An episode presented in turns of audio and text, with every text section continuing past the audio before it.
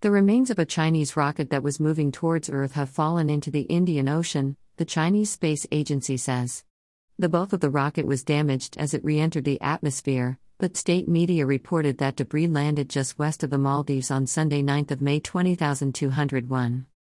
There have been days of speculation over where the rocket might land, and U.S. officials and other experts warned its return risked potential casualties. But China insisted the risk was low.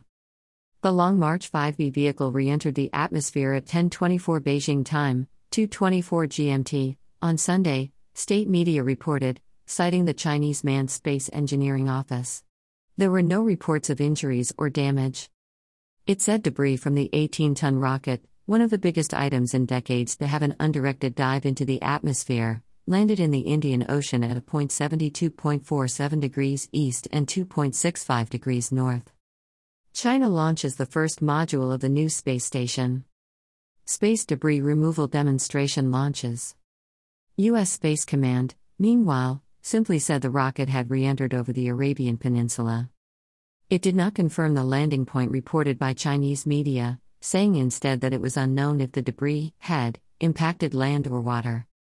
The monitoring service SpaceTrack, which uses U.S. military data, said the rocket was recorded above Saudi Arabia before it dropped into the Indian Ocean near the Maldives. The uncontrolled return of the rocket led to pointed criticism from the U.S. amid fears that it could land in an inhabited area. U.S. and European websites tracked its return, and there was much speculation on social media about where the debris might land. Spacefaring nations must minimize the risks to people and property on Earth, U.S. Defense Secretary Lloyd Austin said in a statement. It is clear that China is failing to meet responsible standards regarding their space debris. Space experts, however, predicted that the chances of anyone being hit were very small, not least because so much of the Earth's surface is covered by ocean and huge areas of land are uninhabited. The main segment from the Long March 5B vehicle was used to launch the first module of China's new space station last month. Originally injected into an elliptical orbit approximately 160 kilometers by 375 kilometers, 99 miles by 233 miles, above the Earth's surface on 29 April, the Long March 5B core stage soon began to lose height. Various space debris modeling experts predicted that most of the vehicle would burn up during its final plunge through the atmosphere although there was always the possibility that metals with high melting points and other resistant materials could survive on the Earth's surface. When a similar core stage returned to Earth a year ago, piping assumed to be from the rocket was identified on the ground in Ivory Coast in West Africa. China has bridled at the suggestion that it has been negligent in allowing the uncontrolled return of so large an object.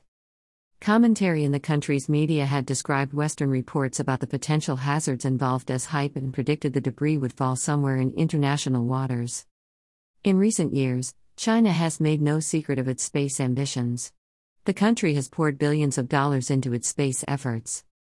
And in 2019, it became the first country to send an uncrewed rover to the far side of the moon.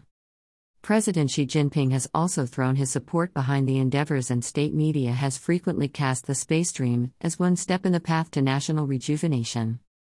The Tiangong space station could be up and running as early as next year, and there is also talk in Chinese media of missions to Mars and a potential shared lunar station with Russia.